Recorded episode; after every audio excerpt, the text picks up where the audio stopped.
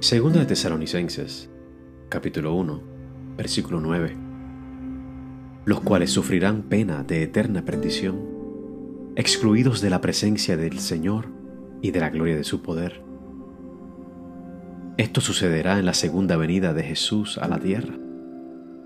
Los que van a perdición eterna vivieron sus vidas despreciando la hermosura del Señor Jesús. Los que van a perdición se gozan más en las cosas pasajeras de esta vida que en lo que permanece y es eterno, es decir, Cristo.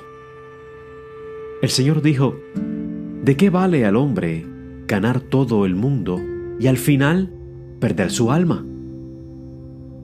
Esto es lo que hace el hombre y la mujer que desprecia a Cristo. Cambia la gloria de Dios por las glorias de esta vida las cuales son pasajeras, las cuales se deterioran y por ende mueren. No así con la gloria de Cristo, la cual está por encima de todo y permanece y es eterna.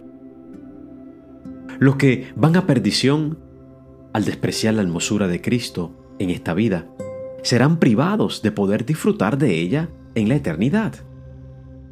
Los creyentes que han hecho a Cristo su mayor tesoro, disfrutarán de ver sin interrupciones ni fallas la hermosura de su santidad.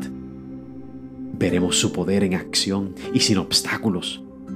Y por obstáculos me refiero a la falta de fe que de vez en cuando mostramos.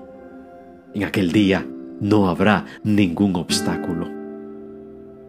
Nuestra esperanza será una realidad veremos al Señor cara a cara.